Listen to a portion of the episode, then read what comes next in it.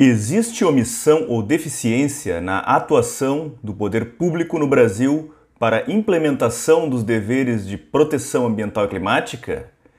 Qual o papel do Poder Judiciário e, sobretudo, do STF na governança ambiental e climática brasileira?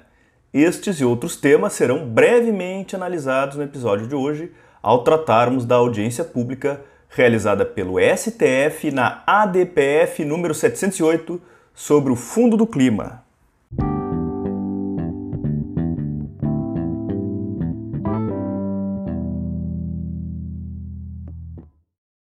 Bom dia, ouvintes do Jus Federal. Meu nome é Rafael Moreira. Hoje é dia 27 de setembro de 2020 e iremos comentar brevemente um importante ato judicial que ocorreu esta semana no STF. Trata-se da audiência pública conduzida pelo ministro Roberto Barroso na arguição de descumprimento de preceito fundamental, ADPF número 708, que trata do funcionamento do Fundo Nacional sobre Mudança do Clima, mas que levantou discussões mais amplas sobre a situação na política ambiental no Brasil. Convém, primeiramente, contextualizar essa discussão. Inicialmente, foi ajuizada uma ação direta de inconstitucionalidade por omissão, ADIn por omissão, número 60, apresentada ao STF por partidos de oposição, os quais apontaram diversos problemas na gestão ambiental pelo Poder Executivo Federal, como o fato de terem sido usados apenas 718 mil dos 8 milhões de reais previstos no orçamento para emergências climáticas.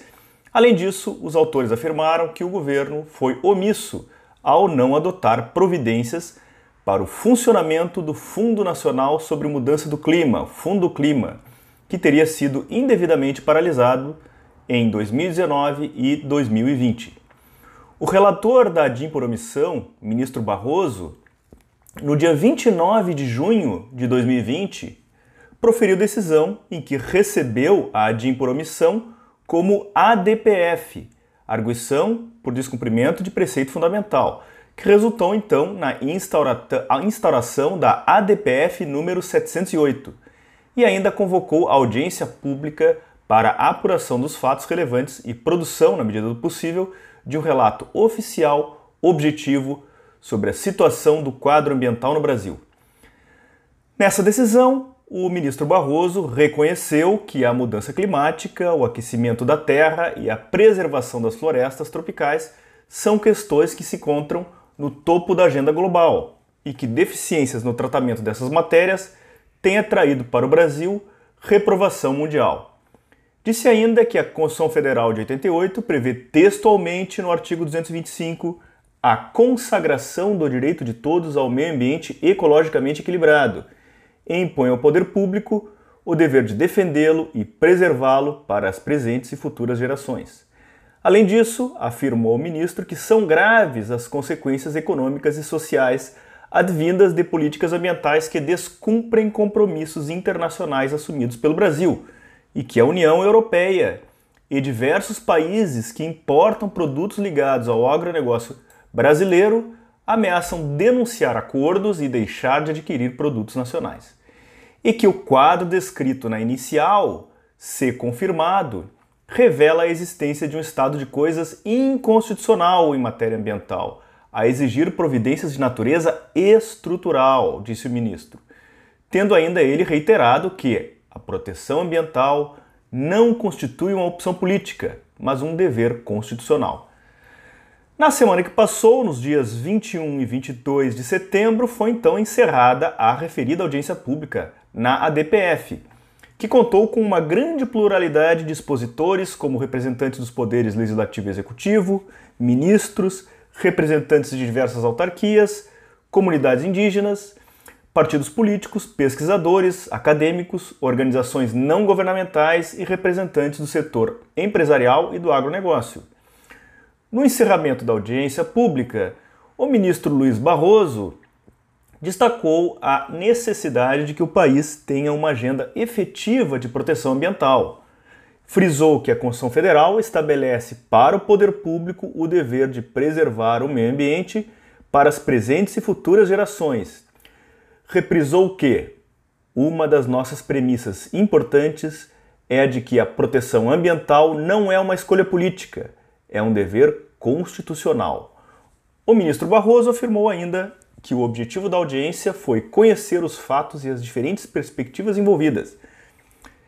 Disse ele, o mundo comporta diversos pontos de observação e a verdade não tem dono, embora a mentira deliberada tenha. E disse ainda, um de nossos esforços aqui foi identificar narrativas que não têm apoio nos fatos.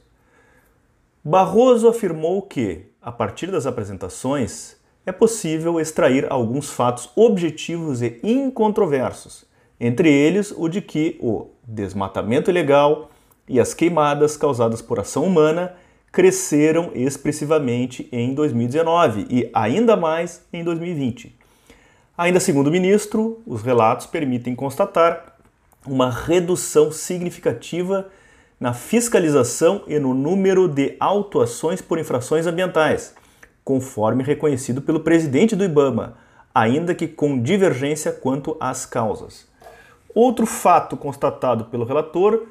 foi que, até a propositura da ADPF 708, o Fundo do Clima não havia aprovado o plano de investimento nem alocado seus recursos nas finalidades legais.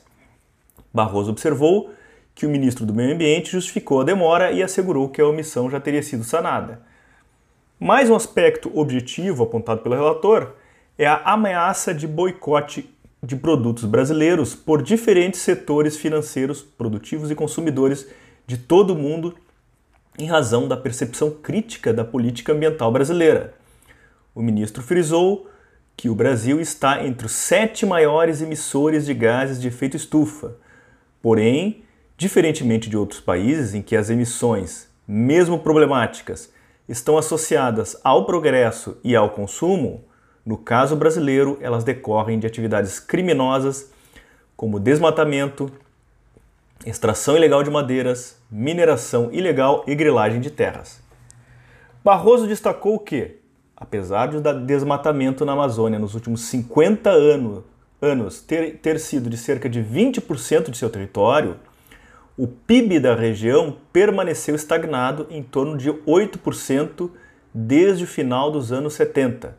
Segundo ele, um ativo valioso como a floresta amazônica está sendo destruído, sem desenvolvimento humano e sem melhoria das condições de vida das 25 milhões de pessoas que habitam a região. O ministro frisou, além disso, ser consenso que o Fundo do Clima, ao viabilizar estudos, projetos e empreendimentos de preservação da floresta, tem papel importante no atingimento das metas de redução de emissões assumidas pelo país. Observou ainda a constatação de que não há incompatibilidade entre a preservação da floresta e o agronegócio, e que ambos são prejudicados por atividades ilegais. Disse ele que, para resolvermos nossos problemas, precisamos fazer diagnósticos corretos e não criar uma realidade imaginária paralela. Olhando para frente, todos, governo, ONGs, acadêmicos e empresas, têm a posição de que a floresta de pé vale mais que a derrubada. Algumas questões merecem ser observadas nessa controvérsia. Primeiro, qual é, afinal, o objeto dessa ADIn por omissão, depois recebida como ADPF? Muito bem, na inicial, os autores, após apontarem diversas omissões do governo federal na área ambiental, postularam cautelarmente a determinação para que a União, primeiro, suspenda o comportamento lesivo consistente em não tomar as medidas administrativas necessárias para disponibilizar os recursos relativos ao Fundo Clima. Segundo, apresente o plano anual de aplicação de recursos do fundo para o ano de 2020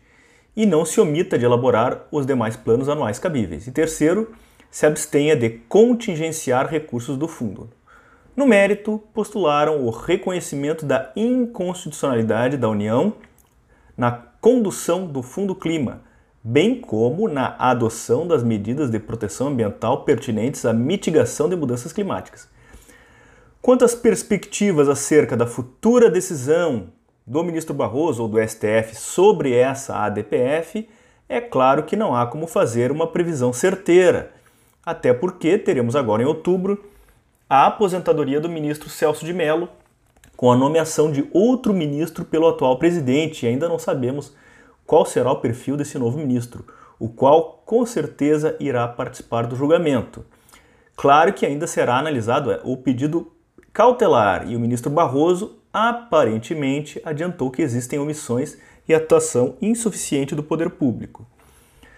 Além disso, em 2021, outro ministro, o ministro Marco Aurélio, também irá se aposentar, abrindo mais uma vaga para a nomeação do atual presidente. É possível que o STF declare um estado de coisas inconstitucional da política ambiental e da aplicação do direito ambiental brasileiro, com a determinação das denominadas medidas estruturantes, aptas a efetivar progressivamente eventual decisão do STF, como foi feito, por exemplo, com relação ao sistema carcerário brasileiro, o que, todavia, ainda não levou a uma melhoria sensível nesse campo no Brasil. Aliás, o tema das medidas estruturantes certamente mereceria um estudo à parte que não será possível aprofundar neste episódio. Outras questões palpitantes ainda poderão ser enfrentadas, como aquela relacionada ao diálogo das fontes normativas ou diálogo das cortes de justiça, como referiu o ministro Barroso com relação à opinião consultiva número 23 de 2017, da Corte Interamericana de Direitos Humanos sobre Meio Ambiente e Direitos Humanos, ou ainda a possibilidade de controle judicial de convencionalidade dos atos do poder público, diante da supralegalidade dos tratados internacionais sobre direitos humanos e sobre meio ambiente, com destaque aqui para a aplicação pelo Judiciário da Convenção sobre Biodiversidade de 1992 e os acordos sobre o clima, sobretudo o Acordo de Paris de 2015. Importante observar igualmente qual será a influência dos chamados pilares do acesso à informação, à participação e acesso à justiça em matéria ambiental, como previsto no princípio 10 da Declaração do Rio de 1992 e no Acordo Regional de Escazu de 2018 para a América Latina e Caribe sobre acesso à informação, participação pública na tomada de decisão e acesso à justiça em matéria ambiental. O próprio desenvolvimento de uma constituição ecológica ou de uma ecologização do direito pode permear os debates nesse julgamento, bem como o reconhecimento de um direito fundamental à integridade do sistema climático, como mencionaram Thiago Fenster-Seifer e Ingo Wolfgang Sarlet, ou um direito fundamental a um clima estável e seguro, nas palavras do ambientalista Gabriel Vedi. Certamente este será o julgado ambiental mais importante do STF desde a decisão sobre o novo Código Florestal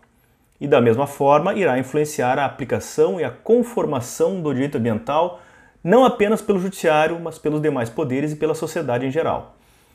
Debates importantes sobre a extensão dos deveres constitucionais de implementação pelo Estado do direito fundamental ao meio ambiente sadio, sobre o grau de intervenção do Judiciário nas ações e omissões da administração pública, bem como sobre a gravidade das mudanças climáticas e sobre o negacionismo científico, ainda serão, ou provavelmente serão,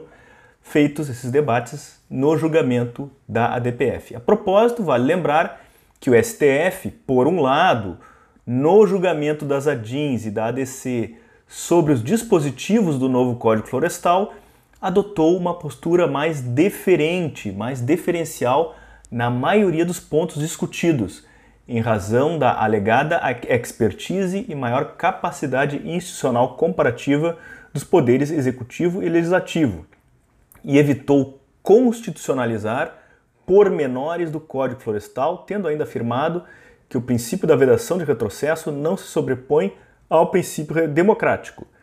Por outro lado, porém, o negacionismo científico já foi glosado pelo STF em julgado recente envolvendo casos da responsabilidade de agentes públicos por atos relacionados à pandemia em 7 ADINs contra a medida provisória 966 de 2020. Sobre este caso específico, tratamos no episódio de número 16 do nosso podcast.